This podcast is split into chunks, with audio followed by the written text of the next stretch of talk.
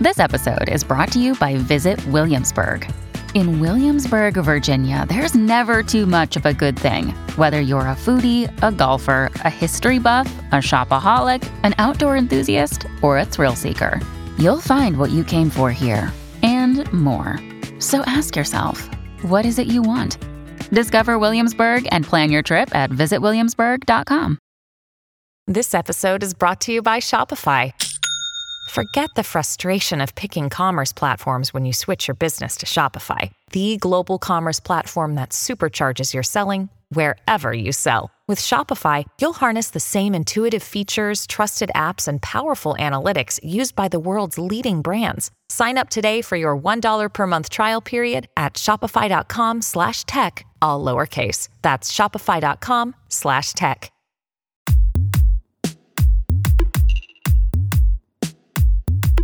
Hello, this is the Fiction Nonfiction Podcast from Literary Hub, where we believe that every issue in your Twitter feed or on the evening news has already been tackled somewhere in literature. I'm Whitney Terrell, the author of the novel The Good Lieutenant. And I'm Vivi Ganeshananthan, also known as Sugi, the author of the forthcoming novel Brotherless Night. And today we are both completely full of shit. Nobody finds this identity that was swab. of fun. I, I, was about to be like, "Can you pull it off? Can you do it?" Um, but nobody, nobody finds this convincing. I'm sure. Do you remember how I used to have to practice to say your name? I feel like I'm so much better at it. When we first, the first time we recorded this, you were like, "No, no." you were like, "Don't go easy on me." And I was like, "Don't worry, I won't. Don't worry." Uh, all right, for the sake of argument, let's say I am probably actually Whitney, even though I've never had one of those blue check marks on Twitter that says that I am, unlike you. It's true. I am verifiably Sugi um, because I have a check mark next to my name on Twitter. Okay, and just to sort of set the stage for the great unwashed who do not have check marks next to their name and may not follow them as obsessively as we do in the media, these are check marks that are you can you apply for them that sort of and, and it used to be at twitter you, you know you had to show that you were a public persona.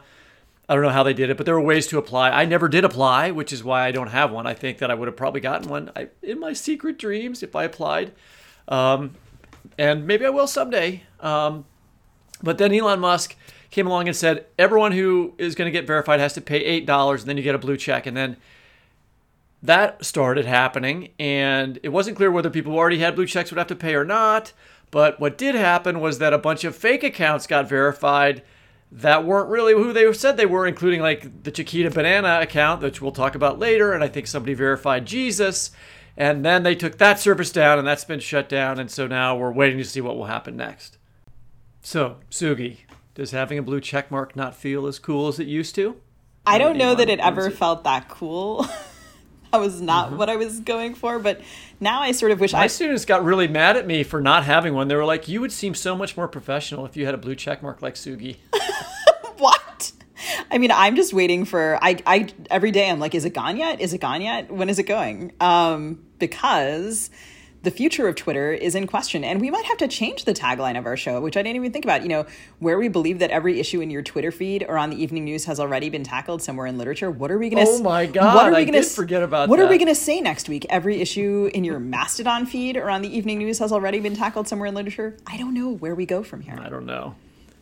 But we are going to be discussing whether we're talking about Twitter today. You know, um, what's the future of social media as a legitimate public square where people can be identified and actual facts can be exchanged? Can Twitter be a public square when it is owned and run by a seemingly autocratic, publicity-hungry rich guy named Elon Musk? What will happen to the company's famous blue checks used to verify the identity of journalists and or prominent public figures? And we're going to talk about identity verification online generally and what it means to write anonymously. And we have the absolute best guest with us to talk about this. We have the actual guest, despite the fact that after all of this, you almost booked an imposter on the show. I thought we weren't going to talk about this. Oh, we are going to talk about this. But we're going to wait until a little later in the show. Well, today we're thrilled to have fiction writer Dan Chaon with us.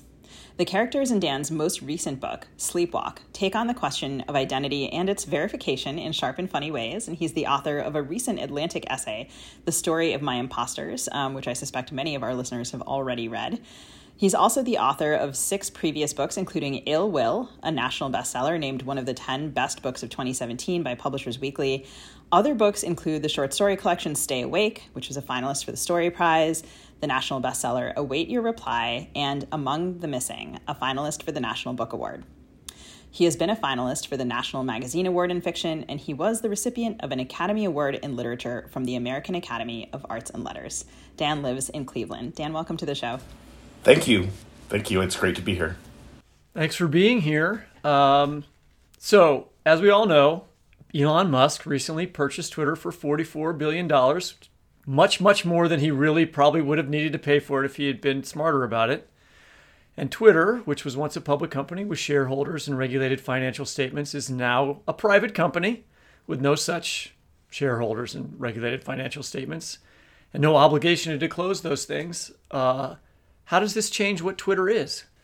Well, I don't think we know yet. Um, I mean, so far we've seen, uh, you know, that now that it's a private company, it is ruled by uh, an overlord, and we are sort of subject to his various whims. Um, I mean, he started out saying comedy is now uh, allowed on Twitter, and then when people started making fun of him, he s- sort of backtracked on that. Um, Because didn't he also then like ban parody accounts of himself and sort of seemed to be contradictory? I mean, he's he is he is he is on a rampage since he bought this thing. Every day something crazy happens. Well, yeah. I mean, I mean, I guess he's the you know he's the latest stable genius, um, who's out there uh, just trying whatever f- suits his whim, um, and you know, I guess that's how we how we live now. I mean, so on November 6th, we're taping this on November 11th, and um, which is a Friday, and the show is going to come out next Thursday, and who knows what on earth will have happened by then. But about five days ago, he tweeted, Twitter needs to become by far the most accurate source of information about the world. That's our mission. Is this possible? And is it possible for him? And is it even desirable? Um, I mean, I guess the question is what what accuracy means, um, and that's become increasingly a problem in the you know we're we're not just divided by political beliefs; we're divided by actual beliefs about the world, um, and uh, that doesn't seem to be changing. That seems to be getting worse. Um, so the question is who's who who is the arbiter of accurate? And he was sort of debating this like i saw an exchange between him and someone where he said um, that's what's wrong with you. You think because you're a journalist you're the only source of information. And the person actually wasn't a journalist. Um, right. And so it seems like he in his mind an interiority i cannot really comprehend at all. Uh, he thinks that he's democratizing the verification of information in some? Right, but at the same time, he's you know he is one of the people who's spreading disinformation. I mean, the, the Paul Pelosi thing, or you know, previously his um, attack on that on that Thai guy who he said was a pedophile with really no evidence. Um, so, yeah, I mean, there's he's not the best person to make these decisions. Um, and really, really needs a, a, a board of directors who could you know, say, you know what, Elon, stand in the corner for a while. Um, but I don't think there I mean, is such happens, a person. That happens sometimes, not as much, but with Tesla, he does. I mean, that is still a public company, and he does still have you know obligations to shareholders and things like that. And so, this is sort of really changing that. I just want to expand, like you mentioned the Paul Pelosi thing. We talked about that in our last episode. That was a he he retweeted a false story about Paul Pelosi that came from a very disreputable publication.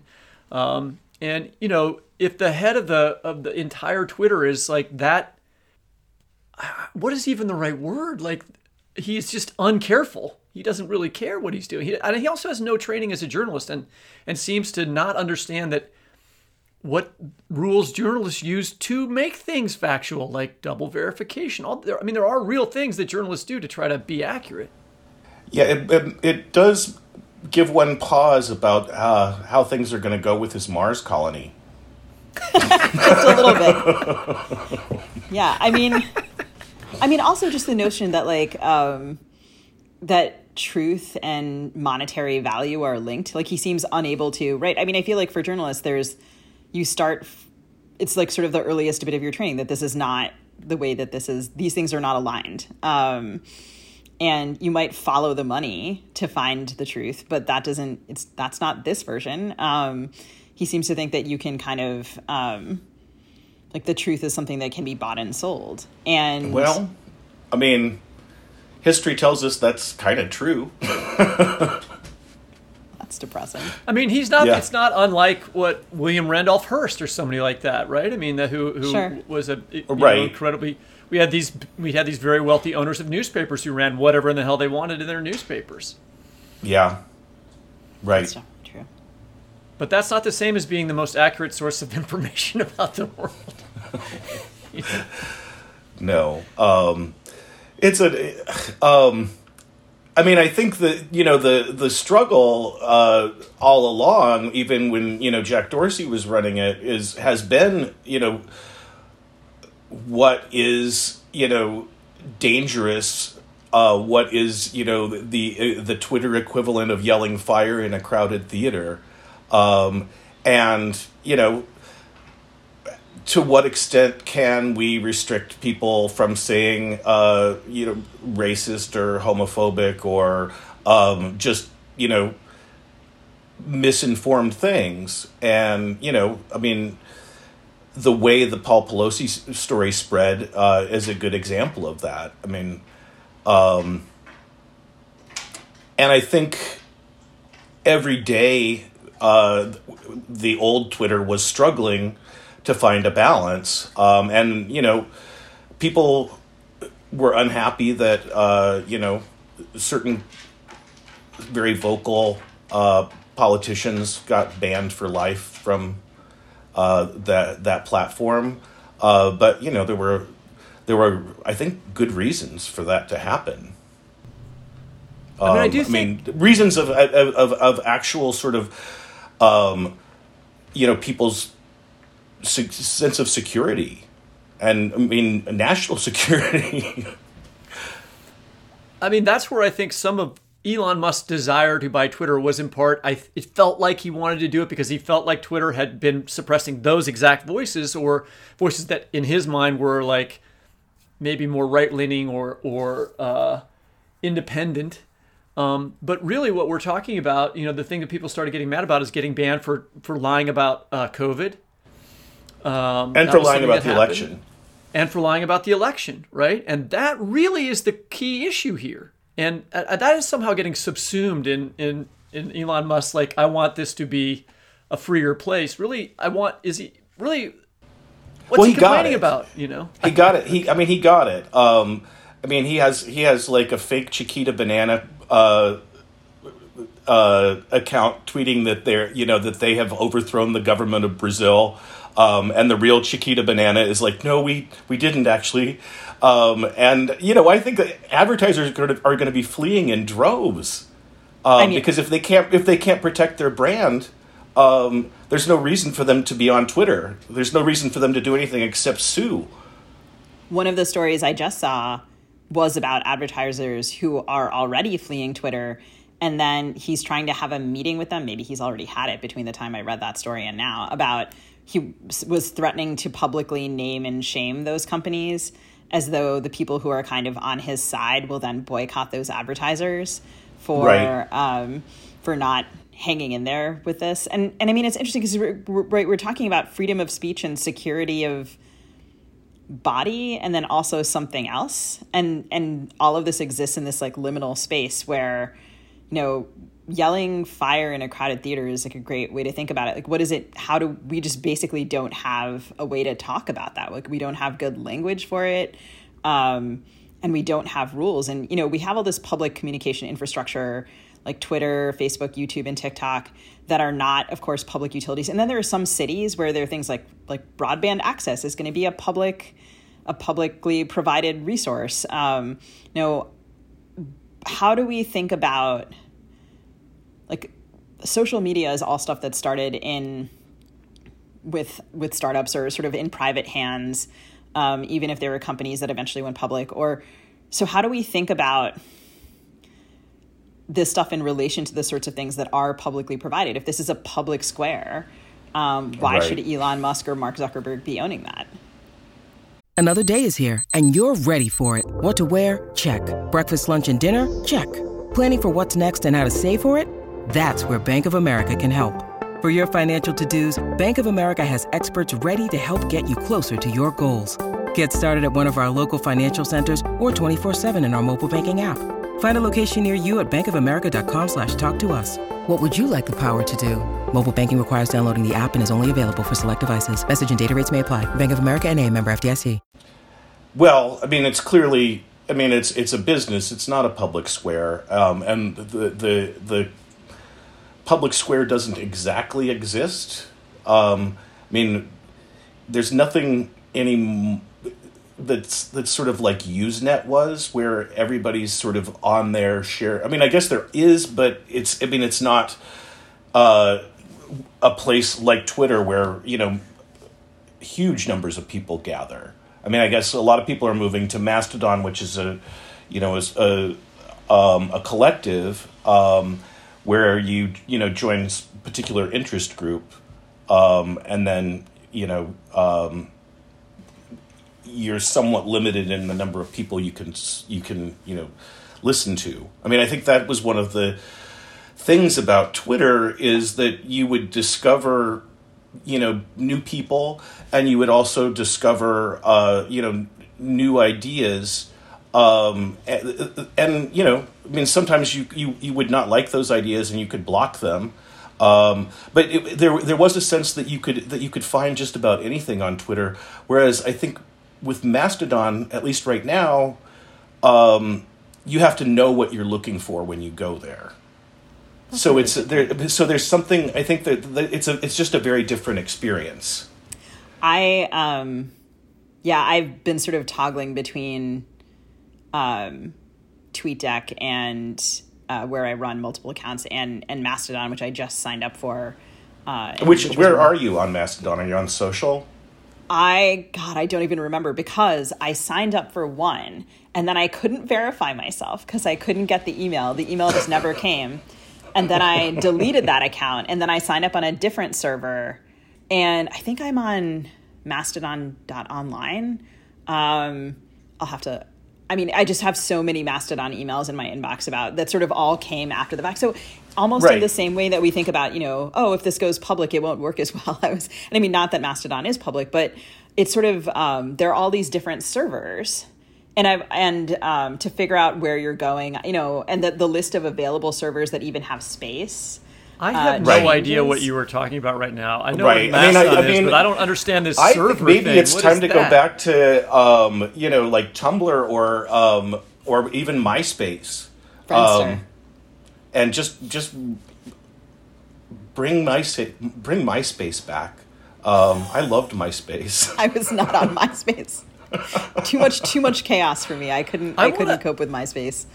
I do want to tease out this public private thing because I once wrote an article for Harper's about when Google was building a fiber optic network here in Kansas City, and um, they did a terrible job and they repeated several like racist things that the re- real estate developers had been had done in Kansas City. You know, by the way that they laid out their fiber hoods and sort of leveraged their ability to give fiber to certain neighborhoods and, and not to others.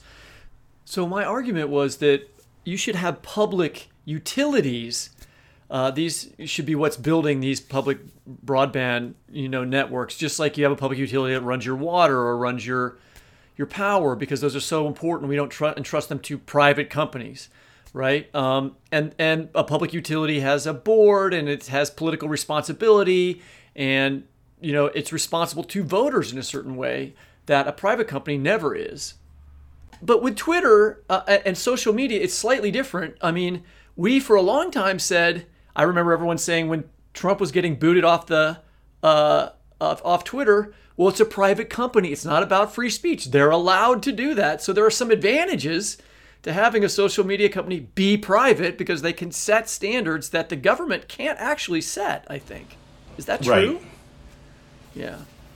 yeah, I think it is. On, yeah. On the other hand, you know, you are giving up a tremendous amount of power uh, in terms of communication to an uh, uh, uh, an agency that you or, or a company in, in the case of Twitter that you now have absolutely no control over. I mean, the FTC does regulate Twitter some.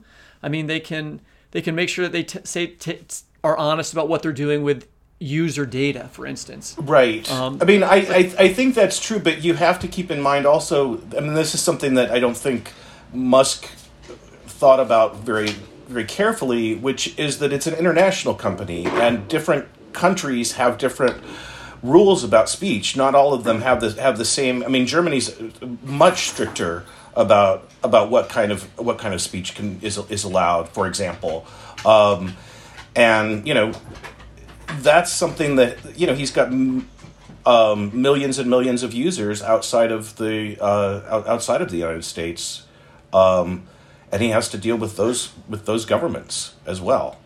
And when you sign up for a Mastodon server, um, and I, by the way, cannot log into Mastodon because I can't figure out any. I can't figure out where I am, but um, which is perfect. It's just perfect. Um, but you have to sign an agreement for the Mastodon server you choose, and one of the things that it, you have to agree to is I, I agree not to post speech that is illegal in, and then it says whichever territories that particular server. So I know that I signed up for a server where I cannot post speech that is illegal in the UK or Germany.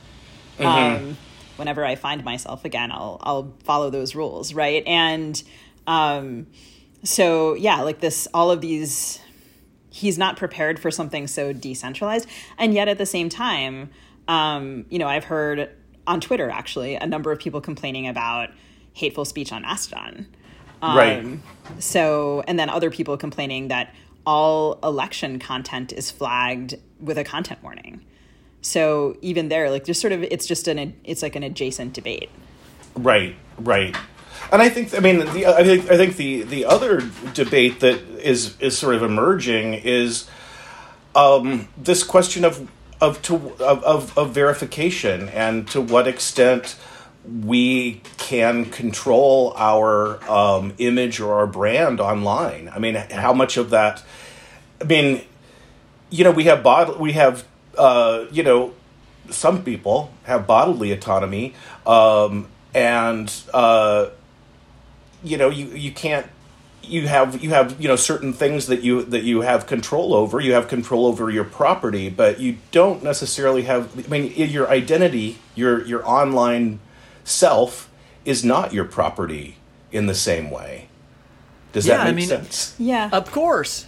And the thing that's been hard that, that is i mean the other thing that we haven't yet mentioned that in addition to the election denying and the and the false covid information is the way that people of color or people from the LGBT community get attacked and called tremendously awful slurs when online. If if in fact, you know, the the company in question is not able to monitor and control content. And, right. you know, hate speech has gone up on Twitter ever since Elon bought it, because um, there's fewer people paying attention to what's being said there. I, I think, you know. Right. Um, I mean, so yeah, like. Oh, go ahead, Sugi. Sorry, I just wanted to say that of course, Twitter has been doing layoffs and then also calling back some of the people that they laid off. And some of the people who were laid off were people who were in, involved in some of the most key functions of, of Twitter, some of the ones that you were talking about with. Yeah, I mean it's going to be interesting. I mean this is this is uh, November 11th, and uh, I have no idea what things will be like in one week when um, when people hear us talking. I mean, today Elon called Senator Warren Senator Karen because he got in a fight with her about taxes or something like that. Okay, we're going to take a short break here and we'll be right back. When you need mealtime inspiration, it's worth shopping Kroger, where you'll find over 30,000 mouthwatering choices that excite your inner foodie. And no matter what tasty choice you make, you'll enjoy our everyday low prices, plus extra ways to save, like digital coupons worth over $600 each week. You can also save up to $1 off per gallon at the pump with fuel points. More savings and more inspiring flavors make shopping Kroger worth it every time. Kroger, fresh for everyone. Fuel restrictions apply.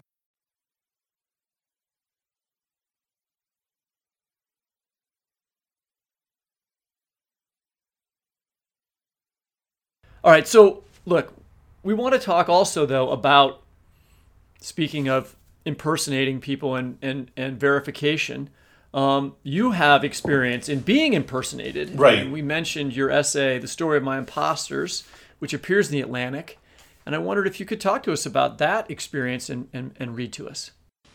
Okay, um, so this is a, this is a, an essay that I wrote about um, my personal website, which I lost control of at a certain point, uh, and uh, has now been uh, turned into a competing site, um, which is called the um, the official site of the author Dan Chaon, uh, and it seems like m- most people um, are finding that way before they actually find the website that I own. So I'm going to read from the Atlantic piece here. The website is astonishingly elaborate. Click on it and you'll see a picture of me at my glossiest, taken from a, by a professional photographer at a festival in Paris. A photo that I don't own the rights to, but the owners of danchaon.com have cavalierly stolen. The publications page is accurate, and the press page encases choice review quotes in tablets as if they're wise sayings. The blog is a replica of the scrapbook I'd put together for the original website. The contacts are slightly out of date. I have a new publicist and speaking agent. The biography is not untrue, but it's written in an odd style. There is a tang of Google Translate, a sense that AI might have been involved. The future master of the word was born on June 11, 1964, in Sidney, Nebraska. It says. Elsewhere, it continues Dan's passion for literature started in elementary school when he spent most of his time reading books. Just a bit later, being only a junior high school student, he started trying his hand at writing by sending his short stories to magazines. Unfortunately, all of them were rejected. It's eerie having my life interpreted by an alien being, especially one whose concept of American letters and fame sounds so heartbreakingly optimistic. The most famous Dan Chaon's books were Among the Missing 2001 and You Remind Me of Me 2003. The former was a finalist in the National Book of the Year competition. The latter was called one of the best books of the year by many famous publis- publishers. It's it's just so weird sounding. I mean, it, it, and it's I mean, just this sort of wide-eyed sense of what like our literary lives are like. it's so optimistic in a way. Um, This is the part where Sugi but also completely, completely clueless. Sugi has to confess something that we were discussing at the beginning of the show. Sugi. I so I swear that there's a good explanation for this, and, and it's quite likely that Dan has already figured this out and is just too nice to mock me about it, but I will confess. So I I read this essay online when my friend Edan Lepucki shared it, and I, I knew which URL was the real and which was the fake, but I am a person who on the regular has about 300 tabs open at the same time. Just whatever Google Chrome will take, I will stretch it to that limit. And somehow, when I was email- emailing to book Dan for the show, I emailed the addresses on the fake site because the tabs were open next to each other. um, and the addresses on the fake site are fortunately real addresses. And I got Dan's very nice former publicist who did not make fun of me at all or even comment on what I had very obviously done.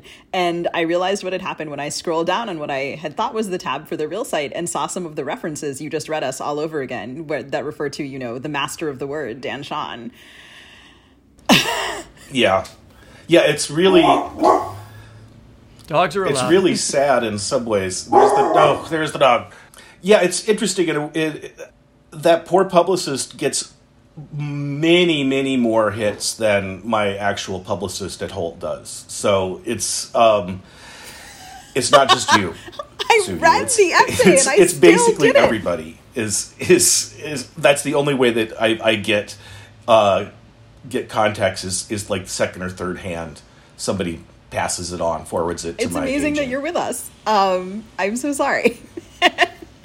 um, Well, I mean, the thing is, it's it's it's it's not. It's a really beautiful website, despite the way that it's written. It's really elaborate, and that I think is the, is one of the strange things. I just can't figure It's out so why strange. they Now, did. are it. they trying to make money? I mean, what, exactly their is what the their point? thing was? Is there is there a money angle Um, in it for the people who are operating it? Well, I mean, I thought there was. There's there's an advertisement for essay writing services on on the website, but I have contacted the essay services place, and a number of other people have contacted, and they never get a response. So it's, I I mean, I feel like somebody set it up to sort of show off their web design skills, and then possibly has ab- have abandoned it. I mean, there's no response when when you contact them, or or when you contact um, me at danchaon.com, Dan at Dan, danchaon.com, there's just Yeah, no response. And you'd think that if they were if they were scamming people, they'd be like, "Hey, friend," um, No, but they don't. Yeah. As someone who So- just wrote that address, I can tell you that you get a bounce error. um, so, I mean, in your essay, you you write about trying and failing to make contact with the with the folks who who bought danchaon.com, and I can't tell you how.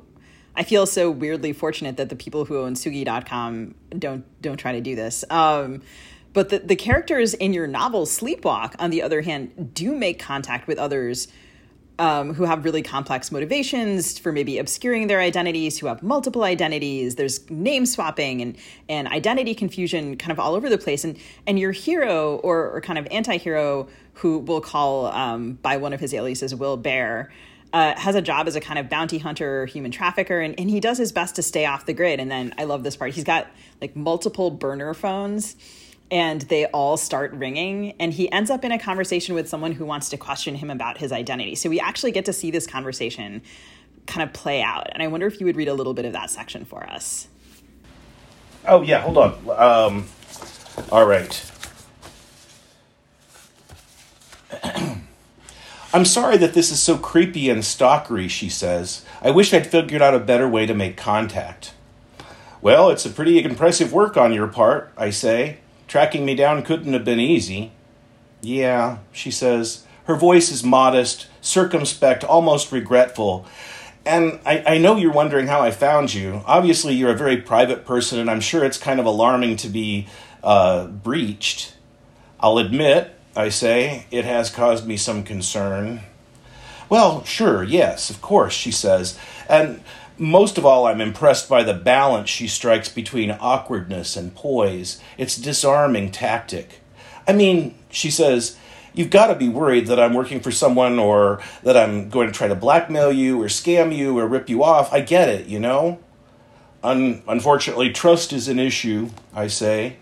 My dog is sitting by the door of the camper waiting, and I go over to let him out, and then I sit down on the stoop and light a J, the phone pressed tight against my ear. The dog paces thoughtfully, deeply immersed in the question of where best to sprinkle his pee.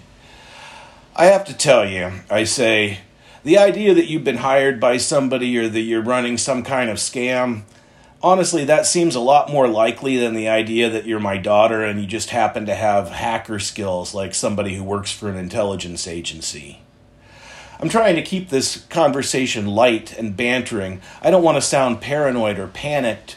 I look out across the parking lot and imagine that there's a sniper there, a mercenary assassin in a camouflage jumpsuit crouched atop the trailer of a semi. I can almost feel the red light of laser crosshairs crawling across my forehead.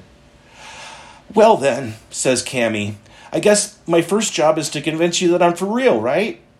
There's that bright, deadly earnestness in her voice that makes me suddenly think that actually she, she might be unhinged. The hairs on the back of my neck prickle. Sure, I say. I parse my words carefully, letter by letter, like I'm filling out a crossword. I realize I should be trying to draw her out. I should be trying to get her to drop some bits of information so I can figure out who she is, where she's calling from, what her objectives might be, how she might be vulnerable.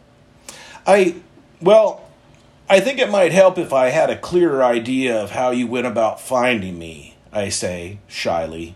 If I knew your process, it might ease my mind. Thank you very much. Um, Yeah. it's hard not to imagine. Well, I did imagine. Uh, you know, uh, the connection between the essay that you read from earlier and this idea of impersonation and people trying to figure out each other's identities um, in the novel. And in that scene, I mean, that scene is in some ways every author has had somebody maybe call them out of the blue and ask, and Right. suddenly start asking for things that you're not sure you want to give them. Um, wh- what are the questions you ask yourself when you're trying to decide if someone is for real? Well, I mean, God, that's a, such a good question. Um, I think you know th- you can get verification if if they're um, you know if they're well known enough that they that that they have you know like f- photos on the web. I guess right. You look at the author photo, and then I mean you you look at the you know the, the person themselves. Um, I mean, if you're if you're meeting them in person, but you know, I mean, a few years ago, uh, wasn't somebody Im, like impersonating Charles Baxter and doing readings? Oh my god, what? Um, I I think that's true. Yeah, I'm sorry, I was muted there for a second, and just my I what? I had no idea. I'm immediately going to look this up and yeah. They I think they were doing readings as Charles Baxter. Um, and I I mean I think there's I mean, um, I mean how how are you going to tell if I mean if I mean. In, I mean, unless you absolutely know what he looks like, I mean, I some you could- I could show up on your campus and say that I'm Charles Baxter or or, um, you know, George Saunders or something. I should say my campus is probably the last one where you could do that because he was my colleague until he retired. But which is probably the reason that. but it would be amazing. It would be amazing if someone showed up at the University of Minnesota and tried to do that. Um, and I'm also trying to imagine Charlie's reaction. I can't believe that this has never come up in my conversations with him. Um, but I'm I'm, I, I, I, I hope I'm not I'm not speaking out of turn. I think that's I think that's no. that I mean, did we'll happen. Yes, we'll go find. I Um, mean, if we can is if we can find some writing or something about it, we'll put it in the show notes. Um, Hey, this is Whitney breaking in here to say that we did find something on this. There's an article, uh, an interview with, with Charles Baxter in a 2008 um, edition of Trib Live, which is a Pennsylvania newspaper. Um, and it's about his novel, um, The Soul Thief. Uh, and he tells a story about being impersonated by someone 27 years prior to 2008. So you can do the math there. Uh, before he was really a well known writer, and then he found out that a stranger, uh, a person that he knew actually was going around claiming to be him. So we think that is where that story came from. We wanted to just follow up on that here on our episode about verification and and misinformation. We'll put that article in the show notes. Oh, and by the way, The Soul Thief, the novel, Charles Baxter's novel, is about someone who does this kind of impersonation. So there's the connection. but I, I mean, I'm just imagining Charlie coming face to face with himself, like on the, you know, on the green in front of the library. Well, and I mean, and you know, there a lot of his a lot of his books are Yeah. uh, also about impersonation, um, and about, uh, you know, the question of what makes me me, um, and I mean, is it your you know your accomplishments? Is it your your your actual body? Is that what makes you you? Um, is it um, some sort of intangible personality that you have? Um, I mean, I think, and I think that's where that's where this whole thing of the of the online self or the online avatar starts to get murky, um, because that whatever you are online is a curated and created thing, um, and it seems like it it could easily be bought and sold and traded, right? I mean, you could still be, you could still have this online personality um, and it not necessarily being you behind it. I mean, I mean, I'm sure that that's probably the case with with. I mean, do you think everybody runs their own Twitter feed? Probably not. no, probably not. And yet, I mean, all three of us are are still on Twitter. Um, and I also Yes. have found Twitter to be, in a weird way, I mean, it's simultaneously so public and so intimate in that I have stumbled across creative thoughts that have been helpful to me in my work by trying to work things out on Twitter, by being in conversation with people who I've attached a persona to, even if they don't have a name. Like there's there is someone on yeah, there's someone on Twitter who has a handle that I know and follow. I don't know their real name. I know where they live. Like I know that they appreciate my work. I know that I appreciate their political opinions. And this person is going to vanish from my sphere. Like I can Right. see these conversations Right. disappearing. Like I went online to look at DMs to a writer who I know, they're all gone because he's left. Um, Right. and I don't know. Yeah, this is. I feel like we're also like a little bit in in your novel. There are also characters who have multiple um, aliases or characters who are multiple versions of one person. And I wonder if you could talk a little bit about um, the multiple versions of Will Bear and the other characters, and just and what relationship, if any, that has to multiple versions of you. Well, I mean, I think what makes Will Bear particularly useful to his employers is that he is he doesn't have a he doesn't have a, a, a solid identity. He doesn't have a social security number or a credit card or anything that that um, attaches him to the wider sort of public sphere. Um, and so he's able to switch between all of these different personas. Um, and I think that you know the there in the novel there there's a lot of there's a lot of question about how do we identify people in public places? And you know there there are tons of CCTV cameras all over the place in this novel that are constantly doing facial recognition on people. Um, people are wearing like you know various sort of doodads on their face to kind of prevent that. Um, you can buy uh, stuff that that you that, that you can wear that, that scrambles CCTV cameras by the way um, if you'd like but this idea that you know there there's this there's there's there's a, a force out there that's monitoring you um, and that's that's keeping an eye on where you are you know like um, would you like Facebook to to follow your location? Would you like Google to to follow your location? They're asking you all the time, and they're you know, um, so you know, I think trying to be multiple people might be a way to get out of that kind of monitoring in some ways. I mean, I mean, and I, I I've, I've certainly done it in in on various forums. I've I've gone on.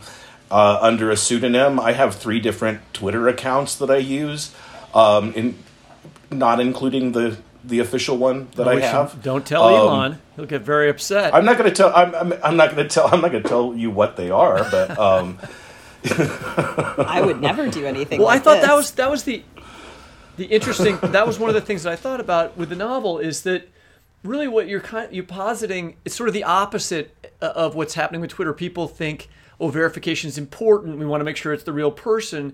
And you're suggesting that possibility, which I feel is absolutely true, that maybe uh, an asset in the future will be to be not verified, to be unverifiable. right, right, and and I think like one of the main reasons that I have a blue check mark is that for so long I've operated in a like I write mostly about um, Sri Lankan politics, and one way for me to like it was one way for me to set myself apart was to put my name on everything that I wrote because a lot of people were writing anonymously, and now if this the shape of this is going to change then yeah i can see like what you're describing as a as an alter to return to anonymity. Can i go backwards? Um because I, I made a Right. decision like many years ago that very specifically I was going to do do things under my own name on purpose to sort of underline that I really meant them, and um, it's been valuable. But maybe maybe that value is disappearing. but but you know, I mean, there's enough. There's enough of you online that if if I was really determined to, I could create. Um, I could do deep fake videos using your face. I could I could create accounts that were that that you know used your name and your and I have plenty of background information on you. Um, enough. I mean, maybe I don't know what your first grade teacher's name was, but um, I have I have enough biographical information that I could do a pretty good job of faking. It's you. taking everything in me not to hit the the hide video button right now. so I have to like point out just for our we have a lot of Minneapolis based listeners and there is a little um, description in your book that is actually like right adjacent to my neighborhood and that immediately prompted me and one of the people I was telling about telling the story to to um, think that you must have gone on like Google Maps or Google Street View, or maybe you had been in our neighborhood. And it's this little description of um, Will Bear uh, thinking about where this baby um, that he is briefly, he's he has Right. the baby's The, the, the I fountain. live near yeah. the Lyndale Park Rose Garden. And nice. there's this description of, you know, where Will Bear imagines the baby will go. Maybe the baby will be adopted by um, gay men in Kingfield who are imagining making a family. And I, I was telling this to someone who lives in my neighborhood, and we were immediately like, was Dan here? Did he look at it on Google Street View? Like, and then we were like, do we feel surveilled or do we feel seen? Um, were you here? How did that description? Um, I, I mean, I, it's sort of a, a, a, combination. I mean, the, the, novel encompasses all fifty states. Um, that was that was that's one of the Easter eggs, and so a lot of them are places I've visited, including Minneapolis, where my son used to live, um, and some are drawn from Google Maps. I got some very good. I got some very surprising images off of Google Maps uh, just by like running my uh, cursor through the interstates. Um, so yeah, I mean, it turned out to be That's a great cool. resource. Dan, Um, yeah, thank you so much for joining us. I, we have one last question. Oh, question yeah, my because pleasure. we're running out of time. Are you going to stay on Twitter? uh, yeah. Well, until the bitter end. I mean, it's sort of like um, I've really been enjoying this sort of sense of like the elder gods have been unleashed and all the cities are turning to ashes, and this really apocalyptic feel is kind of fun. I mean, how how often do you get to? Please convince you- you Sugi of that. I'm that in telling her there, time. there's sometimes this is fun. She doesn't like it at all. Well, hopefully next week we will still the, the house will still be burning slowly, um, and we'll see you on. I, I mean, I, I have no idea. I can't I can't guess.